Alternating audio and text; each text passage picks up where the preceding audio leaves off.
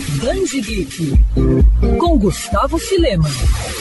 Enquanto ainda não dá para matar a saudade dos cinemas, que tal um TBT cinematográfico direto dos anos 80? Não, eu não estou falando de fazer maratonas na Netflix, Amazon Prime ou em qualquer outro streaming. Hoje no Band Geek vou trazer uma dica para você que quer lembrar os filmes clássicos, mas sem deixar de ficar antenado as novidades do mundo dos videogames. Parece um crossover muito louco, né? Mas eu estou falando da atualização de meio de temporada da Season 3 de Call of Duty Warzone e Call of Duty Black Ops Cold War, que trouxeram as skins de Rambo interpretado por Sylvester Stallone e de John McClane, vivido por Bruce Willis na saga Duro de Matar. Os personagens fazem parte da temática de heróis de ação dos anos 80. Além disso, os jogadores podem encontrar três novos locais temáticos. Para quem joga Warzone, um dos locais é o Nakatomi Plaza, prédio que é inspirado no filme original da franquia Duro de Matar. Os personagens estão disponíveis até o dia 18 de junho na loja dos games. A franquia Call of Duty é uma das principais quando o assunto é jogo de tiro em primeira pessoa e guerra.